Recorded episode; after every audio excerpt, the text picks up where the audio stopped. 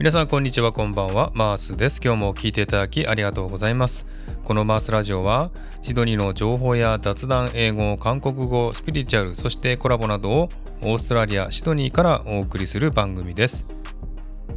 ということで皆さんお元気でしょうか？マースです。今日も聞いていただきありがとうございます、えー、皆さんお元気でしょうか？お盆を過ぎて日本も涼しくなったという噂を聞いておりますがシドニーは相変わらず寒いですね。えー、朝晩寒くて昼間暖かいという感じなんですがだんだん春近づいてきたなと思ったのはですね梅の花を見ました。すで、えー、にですねもう日本で言えば3月ぐらいの気候でしょうかね。すごく、えー、暖かい気候です。ただしまだまだ朝晩は厳しい寒さが続いておりますが皆さんはいかがお過ごしでしょうか？え、本日はですねネットニュースの記事をご紹介したいと思います。えー、安全安心な最強の副業音声配信で稼ぐカリスマたちを直撃という記事を見ましたのでこれをご紹介したいなと思っております。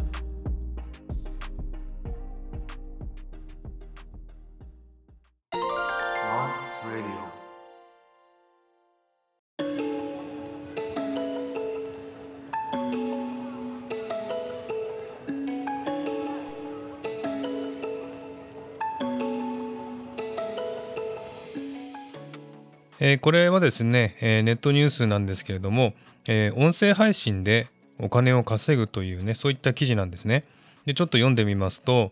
趣味で配信していて気づいたら年間750万円を超える収入になっていました。一度に10万円の投げ銭をしてくれる人もいます。というお話をしています。これはですね、えー、ひかりさん、ひかるさんですね、ひかるさんという方が、えー、取材されてるんですが、これ音声配信でね、1年間750万円稼いでると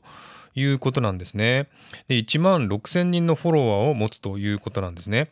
で、本人もこんなに稼げるとは思っていなかったというんですね。で、この配信はですね、まだ私は聞いたことないんですけども、この記事を見るとですね、えー、音声配信アプリは特に収入につながりやすいと指摘するというふうに書いてあります。映像配信者に比べてフォロワーが少ない音声配信者ですが、課金をするコアなファンが多く収入につながりやすい。声だけだと長時間の配信がしやすく、ファンにとって身近な存在になれるのでしょう。ということを言っております。で、これはですね、あの、ヒカルさんはですね、なんかスプーンというですね、アプリを使ってやっているそうです。これには私使ったことないんですけどもね、えー、投げ銭という機能があるみたいで、えー、そこで投げ銭を受け取ったあその収入が年間で750万というとはすごいですね、これは。これは本当にもう、えー、こういう方もですね、いらっしゃると思いますけれども、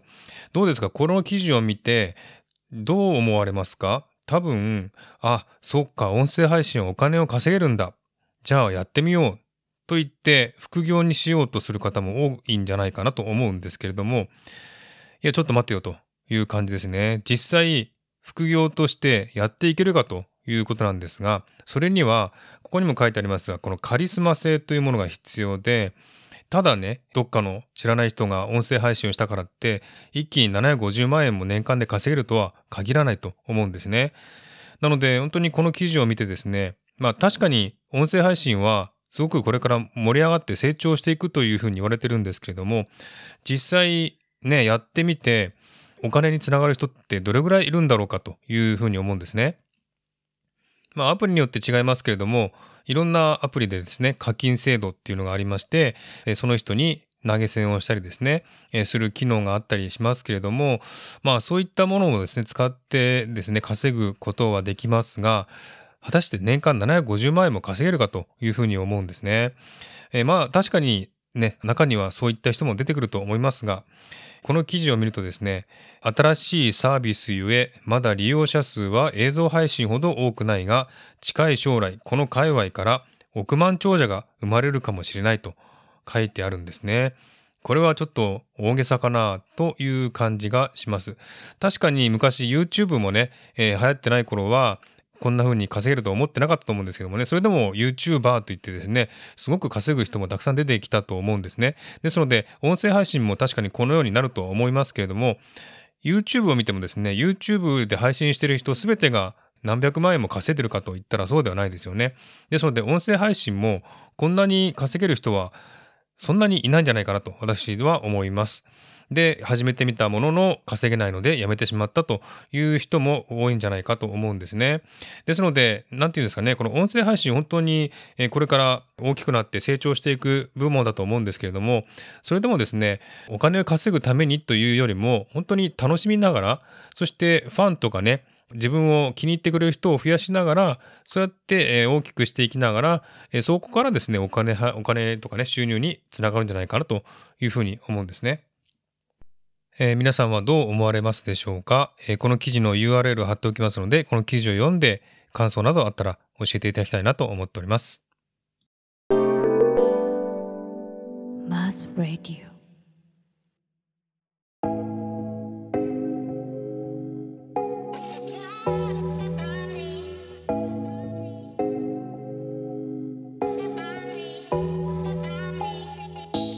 えー、確かに音声配信もですねこれから大きく成長していくと言われていますし、えー、音声配信する利用する人も増えているとは思うんですけれども最初から稼ぐ目的でねやると途中で挫折してしまうんではないかなと思います。ですので最初からそういう思いではなく楽しいからとかですねワクワクするからとかそういう気持ちを持って始めないと続かないと思うんですね。え誰しも始めてすぐに何百万円も稼ぐということはできないと思いますんである程度の期間続けていくことは必要だと思います。ですので、え楽しみながら、そして、え自分のファンを増やしながらですね、そしてそういった人たちに課金をしてもらうという方法がいいんじゃないかなと思います。さらにね、大きく進歩したかったら、えさらにね、大きな事業を立ち上げるとか、